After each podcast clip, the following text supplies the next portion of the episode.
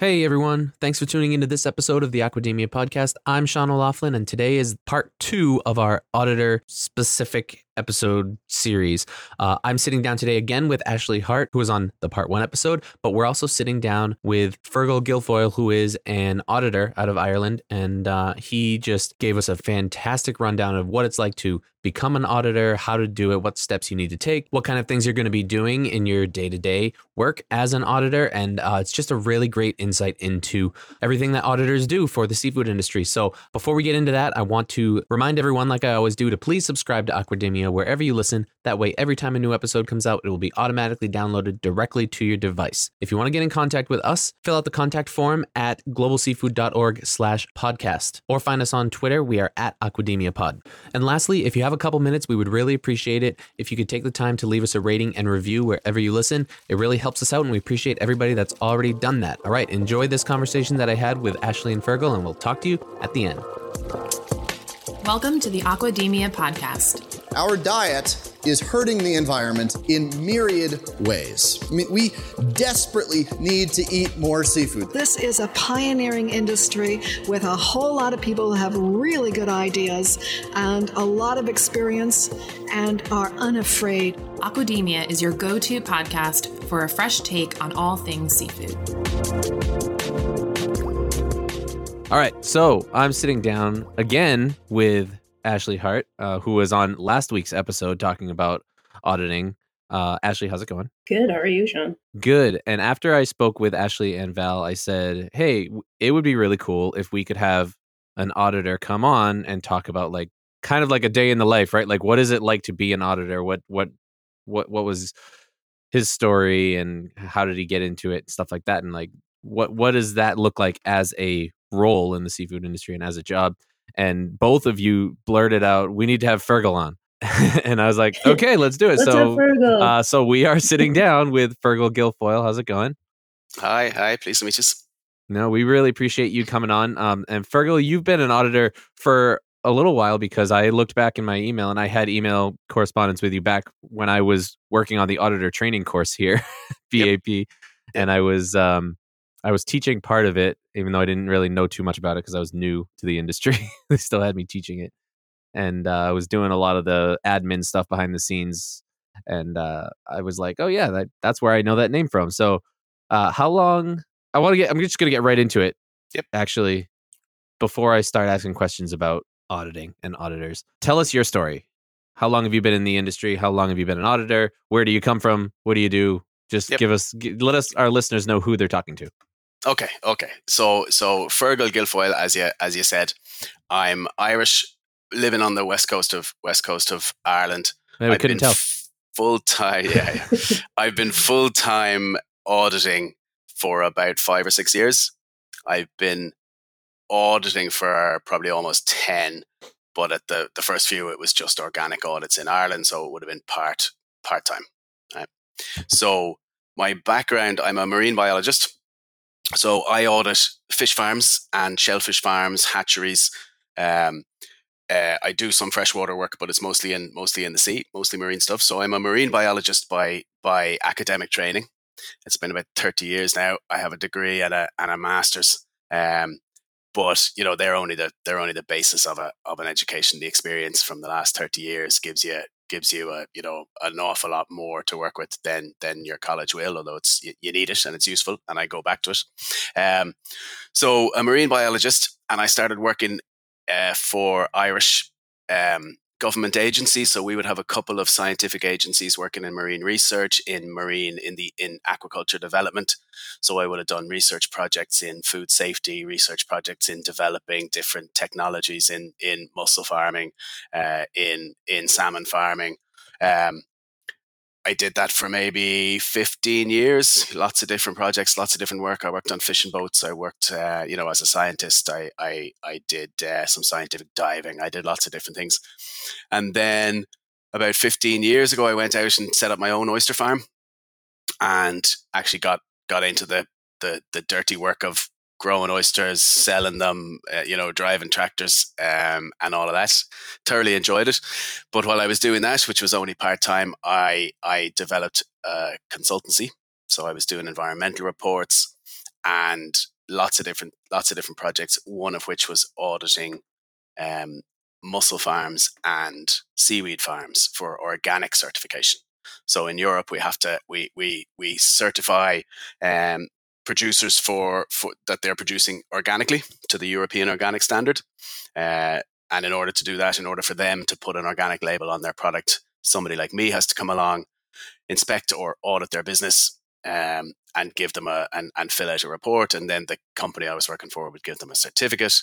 And when they have that certificate, they can put organic on their on their produce and they can sell it, hopefully at slightly more money. But certainly there was more demand for for organic seafood as a way of differentiating your, your product in the marketplace. So I would have done organic auditing, well, actually for the last 15 years or so, but, but um, 10, or, 10 or 15 years.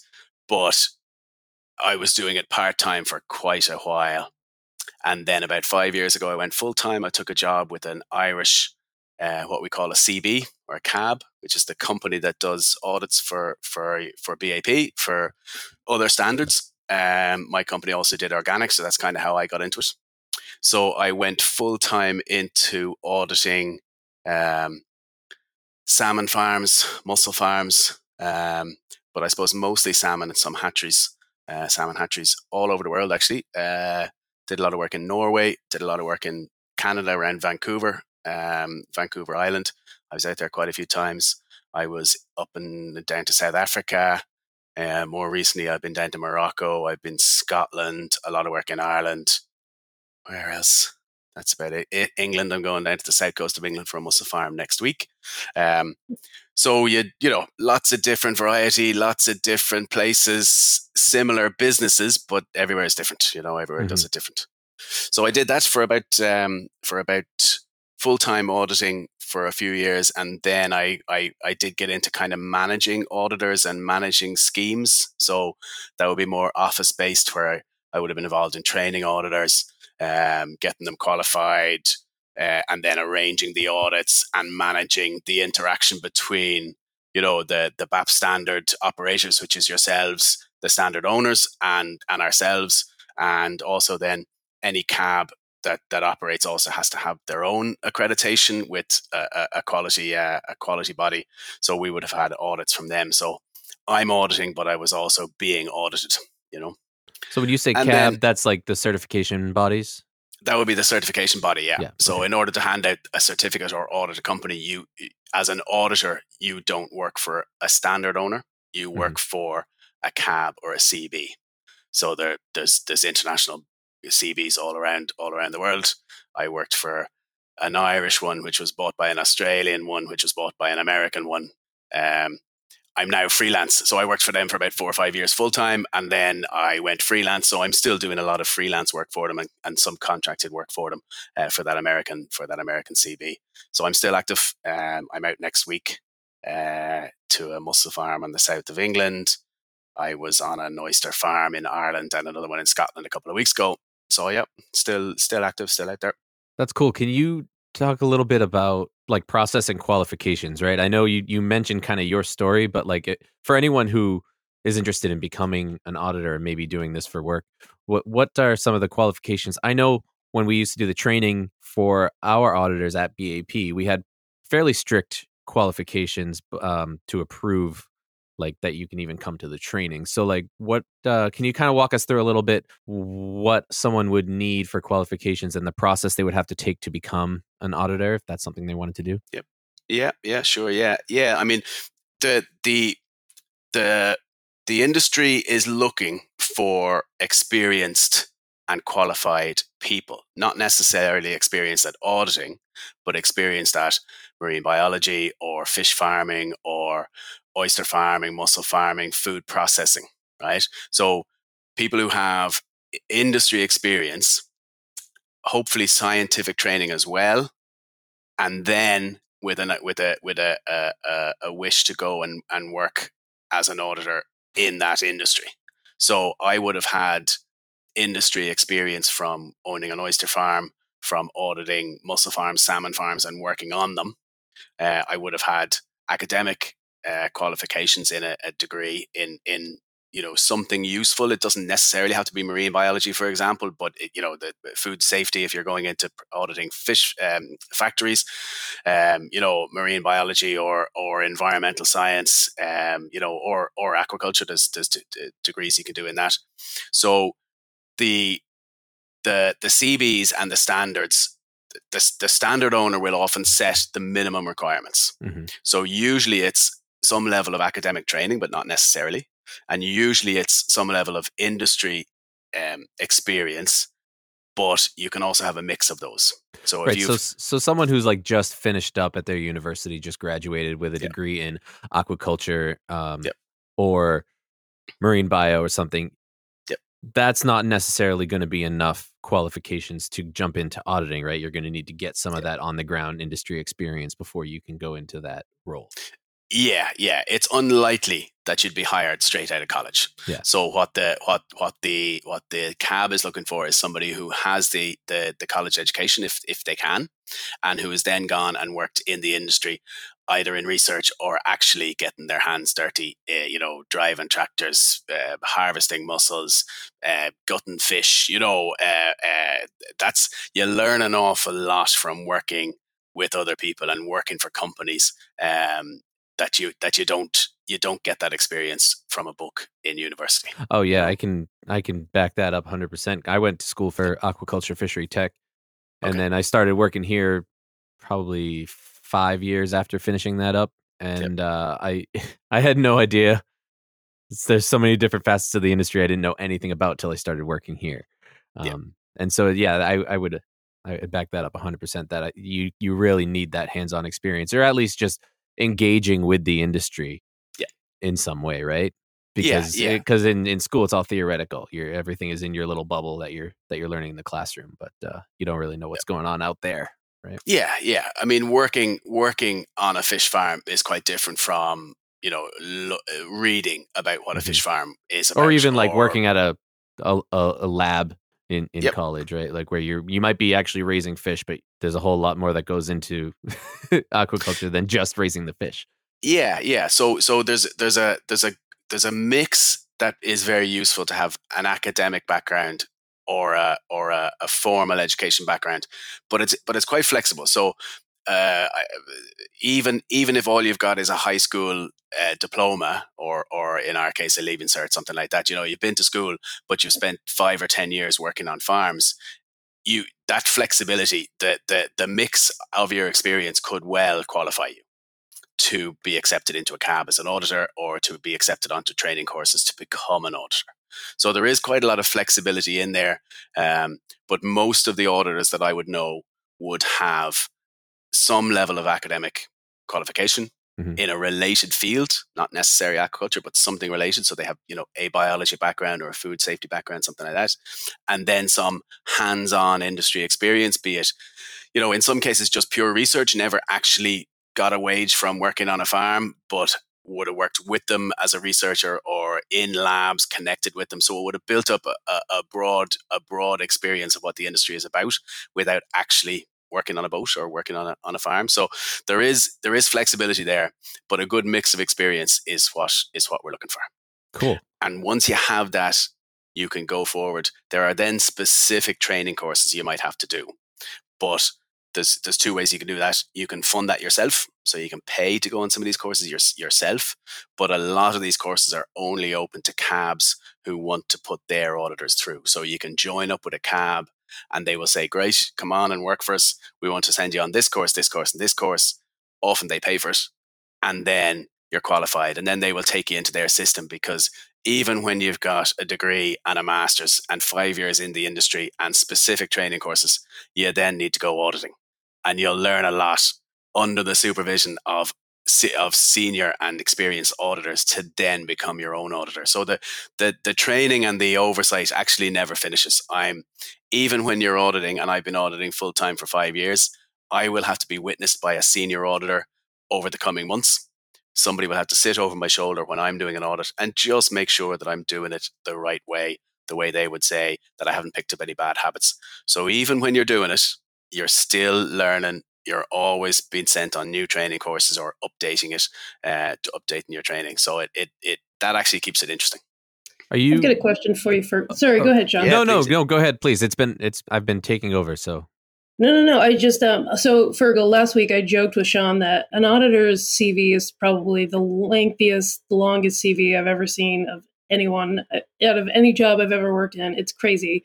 So it's a lot of like education, a lot of um, a lot of experience, a lot of background, a lot of skill set. So how? I mean, what is the awareness around like if you ask anyone in our job, um, or anyone any one of my friends that's ever asked me like what I do for a living, I have to explain them what I do. They still don't really fully understand it. And honestly, I didn't really understand it until I was actually, like a you year in. your position yeah. and the role that you have at GSA is. I, I don't want to. It's probably one of the most confusing roles to, to still confusing, Sean. After four years, I still don't know what I'm doing.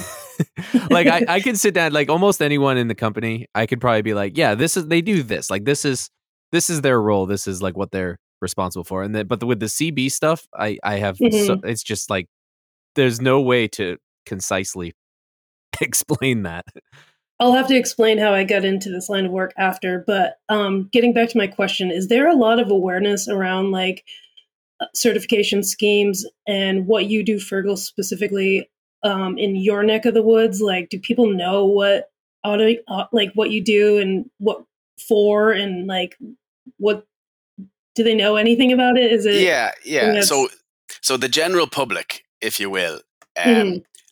They don't. When you say, "Oh, I'm an auditor," Mhm. they don't. They don't. It doesn't click with them. That doesn't compute. You know, Sure. that, there's not. A, that's not a simple thing. So what I usually do is I explain. I describe myself as a fish farm inspector.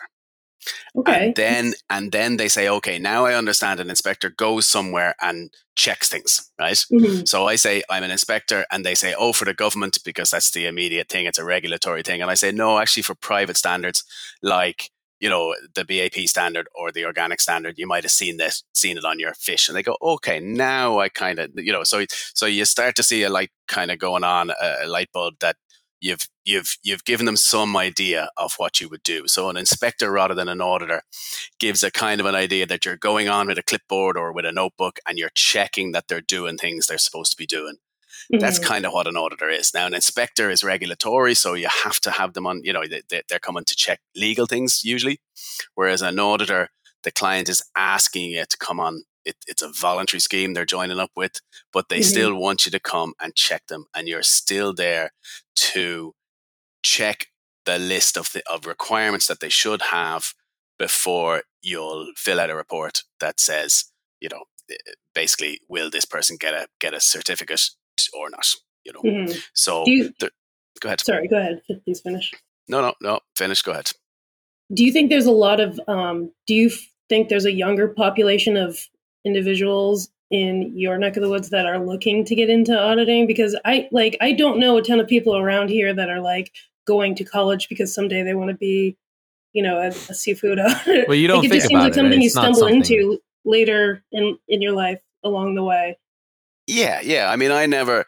I when I was in college, I I, I wanted to be Jacques Cousteau. Uh, never saw myself as a as a as an auditor. Right? that, it wasn't that's really. the marine bio thing you either want to be jacques cousteau or you want to train dolphins at seaworld like those are the, Yeah, those, yeah, you, you yeah. pick one of those right yeah, yeah. Jacques Cousteau was my was my thing. I wanted to live under the ocean and, and what have you. So um, didn't get to do that, but um, the yeah, never, never. I wouldn't, you know, never realized that there was a career in it.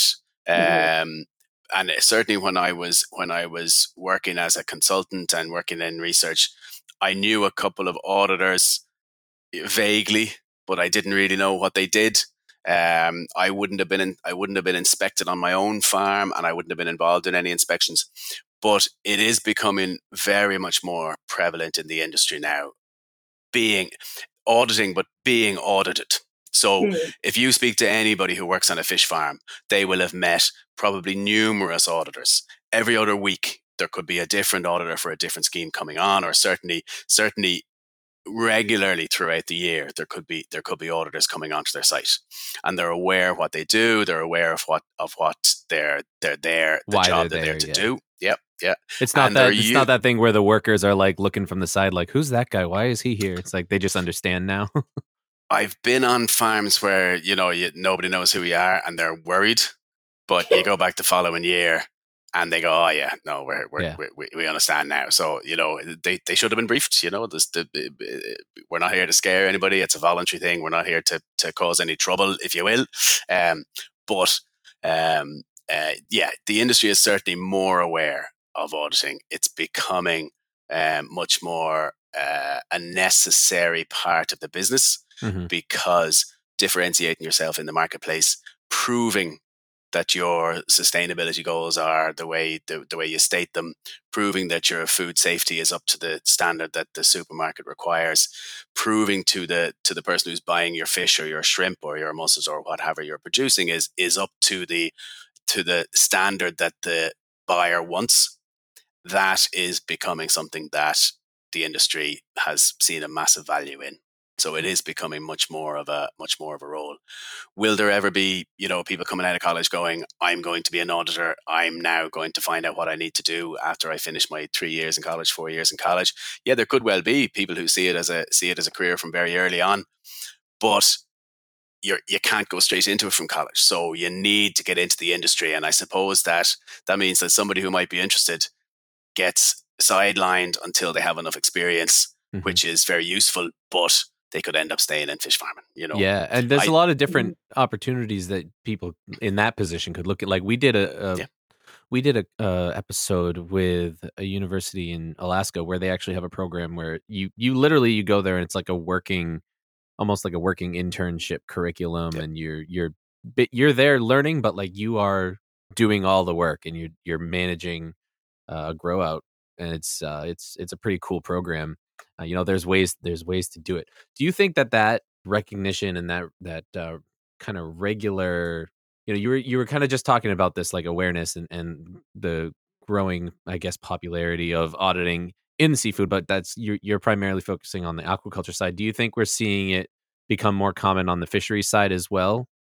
I know we're starting to it- see some more certifications starting to pop up on the the wild caught side, but I don't know if Yeah, that's yeah, still we- kind of in, in its infancy. Well, on the on the vessel side, so so so some of the older standards worked on worked on fisheries, so that the fishery, for example, for Atlantic mackerel or for you know herring in in the North Sea, uh, I'm going to say anchovies off the South American coast. I don't know what you guys catch up in America. Redfish and halibut and what, what swordfish, things like this, right? So the fisheries themselves have often the stocks have often been certified. Mhm. So you know there would be recognized uh, labels that would that would show that, but they're not audits eh, as such. The the fishery they look they look at the science. They meet some of the fisheries managers Mhm. and they do a report on that. The you can get a certificate for a fishery having never seen a fishing boat or a fish. Hmm. So those standards are I won't say very well developed, but there are st- there are standards that you can that you can get. But those th- th- they're they're quite different. Fishing fishing certification for the fishing boat um, and the crew to protect, you know, to kind of show that your the fishing boat itself is looking after its crew, is looking after the environment, is you know being as fishing as efficiently as possible and as eco friendly as possible, if you will. Those are still in their infancy. Now, I would have worked on fishing boats doing doing that type of work 20 years ago on schemes that never really gained traction in the marketplace because the person buying the fish didn't really think about where the fish were coming from that's my understanding you know they they they they looked at the fish they wanted it to be fresh but they weren't too bothered whether the fishing boat was you know efficiently using its diesel whether the fishing crew were getting a good wage Mhm. I think now the idea that you, you want fresh fish and you don't care about the fishermen, I think that's gone. I Mm. think people care about where their food comes from, not just from the fact that the food is good and high quality, but that the people producing it are paid a fair wage. The boat is not uns- the boat is safe. The the you know that they're not operating um, in an unsustainable way.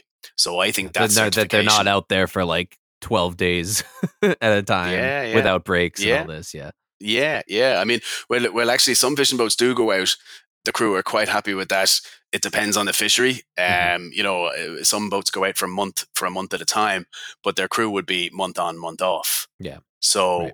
That's you know I worked I worked uh, many years ago on an Icelandic boat. It was month off, month on, month off. They were they were happy with that. You know, they'd go home for a month. They'd have nothing to do. They'd have a good wage, and then they'd fly back down and go out in the boat. So some boats will do that, but but the crew still have to be looked after. Mm-hmm. It has to be you know they they can't sign up for a one week trip and find themselves three week on the same boat you know right, there's there's exactly. lots of things so i think i think when you're buying fish now i think people expect it but to be able to prove it that's is now becoming thing, a, yeah. a, much more of a much more relevant in the industry. I think. Yeah. Okay, so then that leads me into what is the difference between the role of an auditor and the role of an observer on a fishing vessel. Yeah.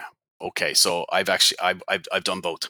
So oh, perfect. Um, I would have observed scientifically observed fishing boats. So you're on um, Sometimes you, the fishing boat has to carry an observer. It's kind of a regulatory mm-hmm. requirement. Mm-hmm. Yep. Sometimes you're just you're asking to go on, and they say, "Yeah, no problem," but you're only there to look at the catch. Oh, okay.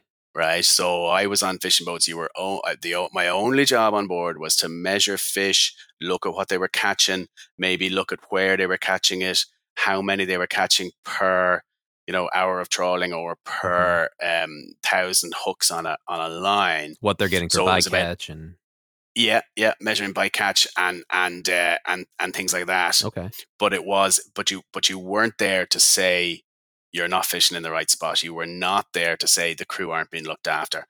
You had no role in that. Interesting. I know that when people so, finish, a lot of times, a lot of people that I knew that were in the same program as me going for aquaculture, fisheries tech, a lot of the professors would push them towards starting in an observer role. Yeah. Because that's something that they could do right out of school. So I was just it's I was just yeah. curious kind of what the difference was. Yeah. So thank you. Yeah. It's it's eh, observing is a great way of uh well seeing the world, um, but the sea looks the same from everywhere. So it's a great way of getting industry experience because th- there are a lot of observers needed on a lot of boats. You can move around into different fisheries, different areas, different types of boats, and because not in all cases, but in a lot of cases, you're you're not part of the regulatory framework. You're only there to measure catch scientifically. Interesting. Now there are observers. I'll, I'll qualify that. There are observers whose job it is to make sure that the fishing boat lands doesn't doesn't land incorrect fish or logs them correctly. You are actually, you know, part of the policing regime. So that's a that's a slightly different thing. I was never involved in that. I was only ever there just to collect scientific data, and it was fascinating and interesting, but um, uh, yeah, auditing is auditing is is quite different. So I would have done quite a lot of work with fishing boats at the start of my career, and then I went into fish working with fish farmers and aquaculture, and it's chalk and cheese. One's nine to five, Monday to Friday. The other is you know Monday to Friday, twenty four hours a day. Yeah, in all weathers. Right. right. So on a fishing boat, you go out, you don't know what you're going to catch, you don't know where you're going to be, you don't know what the weather's going to be like, and you have no say in it. Yeah. On a fish farm, you go out on Monday, you know you're going to be back home at five o'clock on Friday. You know you're going to get a cup of tea and at lunchtime, and it's and it's much more of a reg, you know, a regular kind of work hour, a regular business. Fishing boats, fishermen love it they love it. They're out, they're hunting and gathering. They're out there in all weathers. They're out there. One week they might make a fortune. The next they might lose it. Mm-hmm. It's it's uh, it's it's fun, but very they're very different. Very yeah. different industries. Very different businesses. Yeah, you just kind of have to pick what suits you, right? Like every yeah. to each their own, really. Yeah, yeah. So walk us through. I, there's a lot of benefits to being an, an auditor, but I want to hear kind of like what is the like walk us through like a day in the life, right? I know it's going to be a multi-day thing when you're doing an audit. So like kind of walk us through the process when say someone finishes school, they get work get some work at a fish farm for, you know, 5 6 years and then they decide, "Okay, I really enjoy this, but I want to see the world and I want to see all different types of farms and I I think I want to do some auditing." Yep. They get hired by a CB, they get trained, and uh, now they're ready to go out and do some audits. Walk us through what it's like when you're when you're doing okay. this. Yep, yep, absolutely. So so let me use an example of what I'm expecting next week. Okay, yeah. So perfect. I'm doing an I'm doing an audit next week. So for the last couple, so I was approached by a CB who said, "Look, we have a client coming up for a for an audit. Can you do it?" And I said, "Yeah, I'll. How about that week?" And the you know we fill out a few forms, we have a bit of a chat, and eventually we we we nail down a couple of days to do the audit. So in this case, It's a mussel farm. I'm going next to audit them next Tuesday and Wednesday. So uh, I would have spoken to the client, checked the weather, made sure that they were going to be there, that they were going to be working on those days, and um, I've arranged my flight. So next Monday I will go and I'll fly to England. It's only about an hour away uh, from my from my nearby airport. I will drive down to the port where they operate from, and I'll check into a hotel. On Tuesday morning, I will meet them on the pier. I will what we call open the audit. So I'll meet them and I'll say I'll have there's kind of a formal process you need to go through. I am here to check your business for conformity with this standard, right? Um, and you know, in the case of BAP, it'll be the BAP bivalve standard for for offshore farms, right?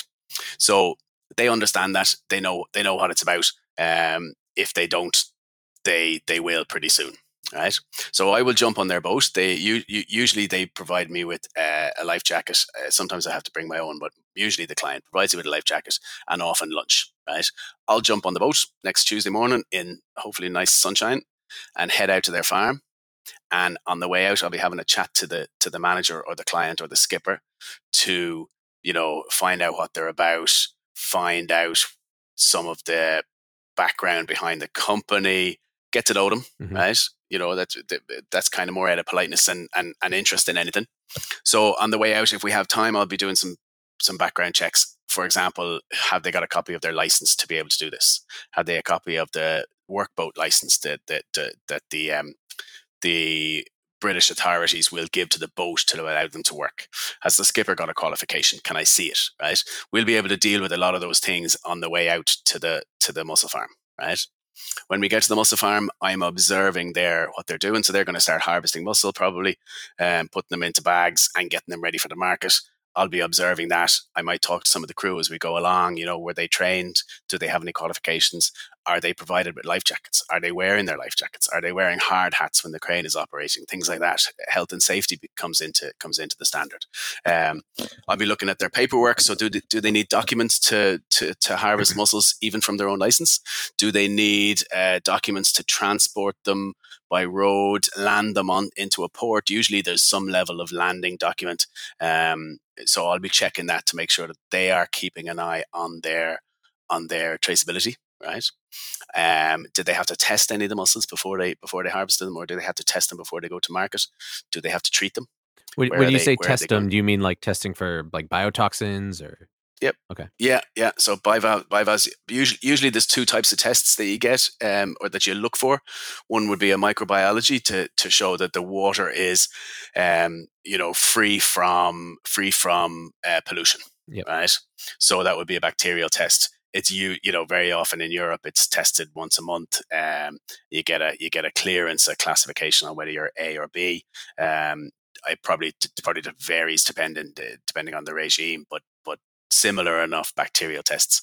And then usually weekly in the summer, you're checking for biotoxins, so red tides. They will have they will usually have been given the all clear for that week. There's no there's no problem. There's no biotoxins in the mussels in this area for this week you know, but they will have had to check that themselves, and I will verify that they've checked it. You know, gotcha. Sorry, when they have all those all yeah, when they have all those all clears, they bring it to bring it to shore. So I'm observing on the on the boat. I'm observing their work practices. I'm observing the paperwork and um, that they're that they're having to do as part of that their traceability. There's all different parts of the standard that I'll be doing as we go along, and then we'll come back to shore. I'll observe them harvest, uh, getting the the harvest into trucks and and check the paperwork. That that's my plan for next Tuesday. Next Wednesday, then I'll meet the office manager or the company manager or the company quality manager. Depends on who is provided, who the client provides. Sometimes you're talking with the boss because it's a small business. Mm-hmm. Sometimes you're talking with one of 20 of a quality t- t- section who will handle the audit with me. Um, and I'll, I might sit down with them. I might request to, to, to, talk to some staff. I might request to talk to the managing director or the lab tech, depending on the size of the business, things like that. So in the office, then I'll go back through. I'll look for environmental reports that they might need to provide. Uh, how are they ensuring that they're not having an environmental negative impact? Um, you know, do they do any monitoring, things like that? There's again, I'm working through the standards. There's lots of different things that they need to show me so that I can report on it so that they comply with the standards. Yeah. So, and you're basically working off of like a checklist, right? when we're looking It's- at the, yeah. the standards that just have they have a number of clauses and you gotta Yep. you gotta check off each one right Yep, Yep. exactly. Yep. So as we go as we go through the day, I'm ticking them all off. Any that are left till the end of the till, till the following day, I'll tick off then. And what we do then is I'm looking for compliance with the standard. If they can't show me that, it becomes what we call a non-conformity. So if there's a part of the standard or one clause that they just don't have the paperwork for or don't have the document or have it but can't show it to me um, or i spot something that you know that something that hasn't been maintained or you know a, a, a life jacket that has that isn't working or something like that um, that'll go down as a non-conformity and you leave that report with them to say look you're almost up to standard but you're not quite. You need to fix these things that i've spotted that aren't up to standard. And then over the following weeks or or so they will fix those issues show me that they fixed those issues and i'll say okay you're now up to code. Now my report will say that you are in need of you know in uh, uh, up to up to you've met all the requirements. You're in compliance so all going well then i'll finish up on wednesday uh, with them having checked all their shore uh, areas and their office and, and and all of that. I'll have a closing meeting so a formal these are the non-conformities that i've that i've raised. Um, here's how i want you to fix them. I'll ask if they have any questions. Um, and then i will fly home. And on thursday i will start writing my report probably finish it on friday back at home I'll send it into the CB that I'm working for with with all the evidence and everything I've collected. I'll send them an invoice so that I get paid, and then that's largely my my job done. So there's a week there's a week of traveling, two days auditing, another day to travel back, and you know a day or two to write to write the report. There's a there's a week in a week in an auditor's in an auditor's life for next week. Some weeks are some weeks you might be on five fish farms in in four days. Some weeks you'd fly, you'd fly, and and you'd be on one farm for a day. It there's a there's quite a lot of variety. Yeah. Um. well there's so many You know- different types of farms and sizes and Yep. locations and yep. So I've got a question for you, Fergal. I don't know how much time we have left, so hopefully I can um, yeah no we got this we got quickly, like a good uh, 10 15 minutes left so Okay, perfect. Um, so for BAP, it is you know it's in our best interest to gather up you know auditors in, in as many places in the world as we can. So it's it's always good to bring on more auditors. So what would you say, just to kind of talk it up a little bit? What are kind of like some of the biggest benefits of your job, or what you love about the job? And you've kind of alluded a little bit to like traveling to different places um, and how that's that can be interesting. But what are I mean, just here's your chance to really talk up being an auditor, and you know, really just put it out there for maybe people that are interested or have no idea what it is. What are some of the benefits of your job? Yeah. Yeah. So so I enjoy it. Um. Uh, and I'm still doing it. You know, ten years or more after starting doing it. So so it is still keeping me interesting. I like variety in in in my job. So and there there is a lot of variety. So although I'm auditing a lot, there's different countries, different farming types, different areas, different regimes at different times of the year. Some days it'll be a sunny day on a boat. The next it'll be snow in northern Norway and the airplane can't land. So we have to drive for 12 hours, you know, and get a ferry. Um, there's quite a lot of variety. So I like that. I like meeting people. Um, and, and you, you know, you do it, you do an awful lot of meeting different, different crews and different parts of the, in, in different parts of the industry. So I like that. I like offering something back to them. So a good audit is where I can actually add some value. I can find something or see something that they haven't noticed themselves or that they, you know, didn't notice and realize that that they that they should have. I like adding a little bit of value back if I can, you know, and you you often can, not always, but you often can. Um, I like continuously learning. So there's always updates to standards. There's always courses that you need to be going on. Um, there's always uh, podcasts that you need to be listening to to stay up with the latest in the industry. Because if you're going to be auditing against updated standards, you need to be ahead of the ahead of the standard, ahead of the industry, or at least at the you know you need to understand as at least as much as they do Mhm. where possible. Um, so constantly learning, constantly staying on top of things, constantly keeping your skills fresh. I enjoy that. Um, I enjoy travel. There's there's always a limit. I don't want to travel every day of the week. um, or every day of the year or every week of the year, but I enjoy the flexibility. So I might be traveling next week. I might not travel for two weeks. Then I might have two weeks bit of travel. This year I've been to Canada. I've been to Morocco. I was supposed to go to Dubai, but that was cancelled. I've been in Scotland uh, quite a few times. I've been all over Ireland. The I I enjoy that in small. You know, it, like I say, there's a I'm off to England. There's a there's a good balance, and and you know that's that's easy to attain as a freelance auditor, you can take on as much work as you as you want. You can start saying no or start rescheduling things or or what have you if you're getting too busy. So that gives a lot of that gives a lot of flexibility. Yeah, so for anyone who is looking for something that will allow them to do a lot of travel and experience a lot of different cultures and different parts of the world, this is a great opportunity. Yeah. Great option. What's the um just um what's the weirdest or funniest situation you've ever found yourself in yeah. when doing an audit? the weirdest situation I've been in. Wow. Okay. Not not. Uh, I haven't been involved in anything really crazy. I did Norway, Norway in winter. A lot mm-hmm. of driving. A lot of driving through tunnels that might be twenty kilometers long, um, on snow that's six foot deep. You know, uh, uh, I, I, that was oh, that was all new to me. Now I did enjoy that. Um, but no, like I've never been stuck on a boat. You know, I've never been mm-hmm. arrested as part of an audit or anything like that. I've I've heard I've heard I've heard stories, good ones, but they're not mine, so I won't uh, I won't repeat them here. But mm-hmm. no, no, usually usually well well looked after. Um, I had a great audit for one of your standards there on a on a fish hatchery in Canada there recently. Um, I saw bears, well, a black bear. Um, I saw deer. I saw hummingbirds. There was something else. There was whales. So you're out, the, the, you know, a lot of fish farms are in very rural spots. There'd be no reason to be there unless you're working. Yeah. You know, you'd never go walking or hiking up to these spots or take a 10 hour drive to get there unless you have a reason to. So some of the parts of Canada I've been in on the west coast of Canada or, or Vancouver Island, I'd never have been there as if it, if it, if it wasn't for work. And I've thoroughly enjoyed seeing some of these spots and and and working there. You know, you you're you're not just looking at a monument or you know walking through a museum. You're you're talking to people who live there. You're you're sitting down for lunch with them. You're you know sitting down for dinner with them. You're traveling on the boat with them. You know you get you know you get to know them and you get to know what their life's like so it's yeah, it's good. Probably get to try a lot of uh, good seafood too.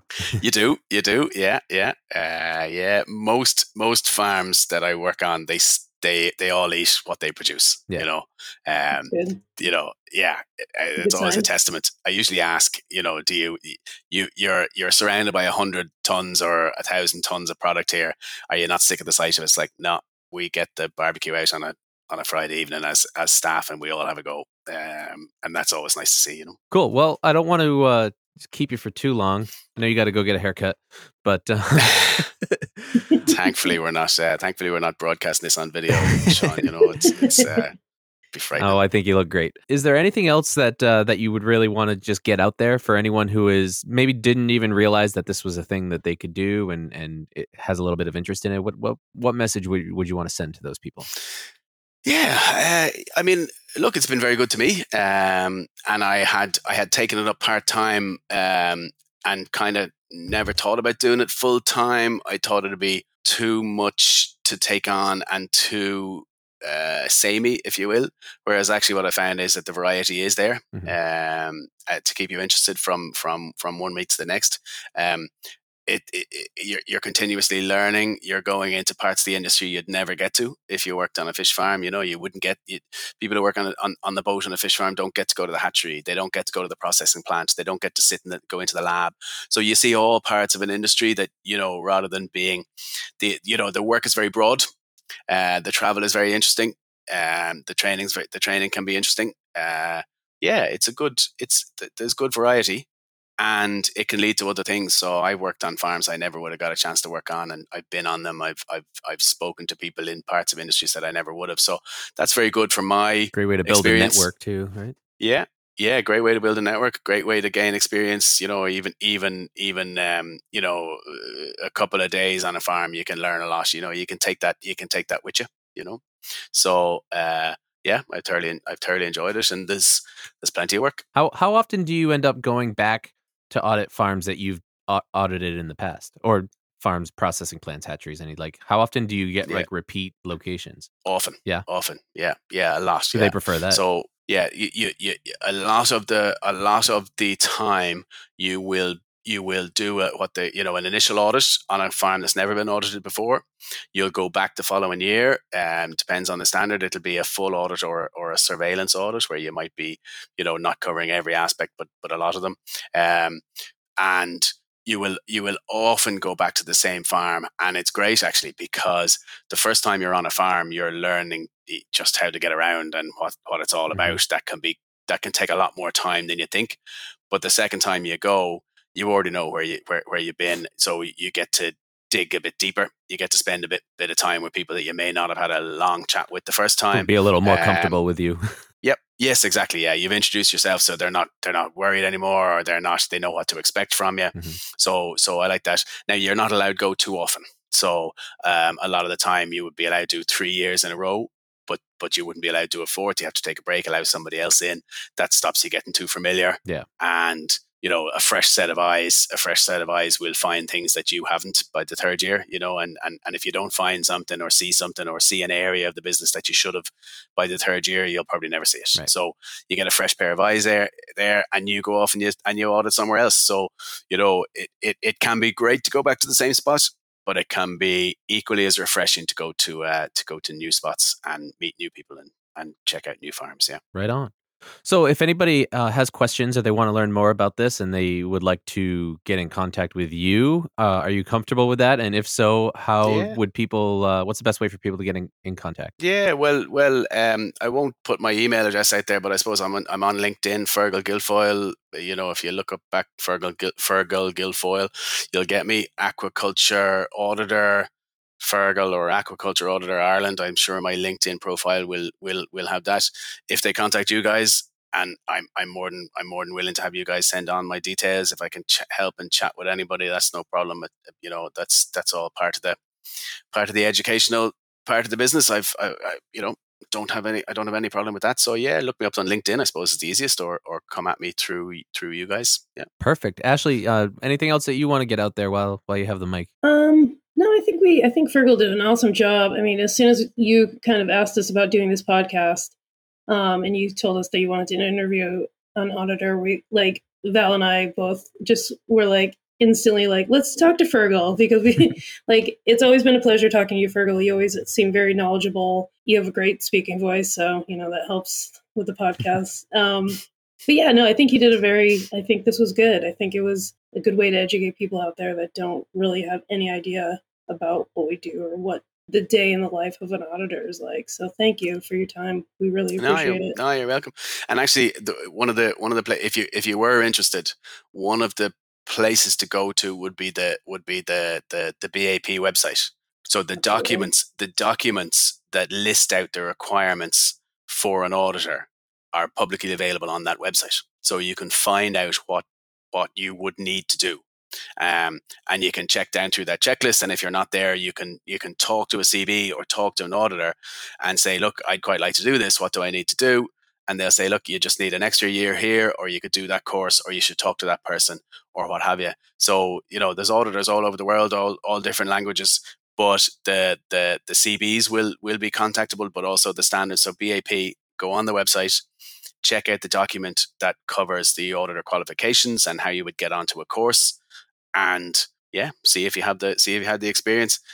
You'll probably enjoy it. Yeah, and if anybody wants just a, a fast track for that, just contact us podcast at globalseafood.org and um, we'll we'll connect you with whoever we need to whoever you need to talk to to get uh, get that Yeah. process started so for sure well fergal thank you so much for joining us i really appreciate you taking the time to come on and uh, sit down me. with us in between uh, in between audits and i wish you good luck in england and um, we'll stay in touch we really appreciate it Yeah. Safe no, thanks very much. Thanks for having me. yeah ashley thank you for coming on too Thank you for having me, Sean. Appreciate it.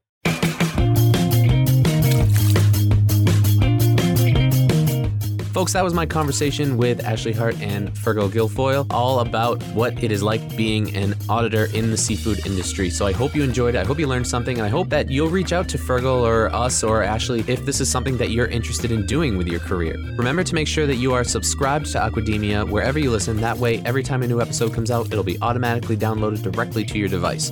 Get in contact with us by using the contact form at globalseafood.org slash podcast or find us on Twitter at AquademiaPod. And remember to leave us a rating and review wherever you listen. We really appreciate everybody that has already done that. And of course, if you like what we do and you want to be more involved, you may want to consider becoming a member. And all of the information about our membership program can be found at globalseafood.org slash membership. Thank you so much for listening, and we'll talk to you next time.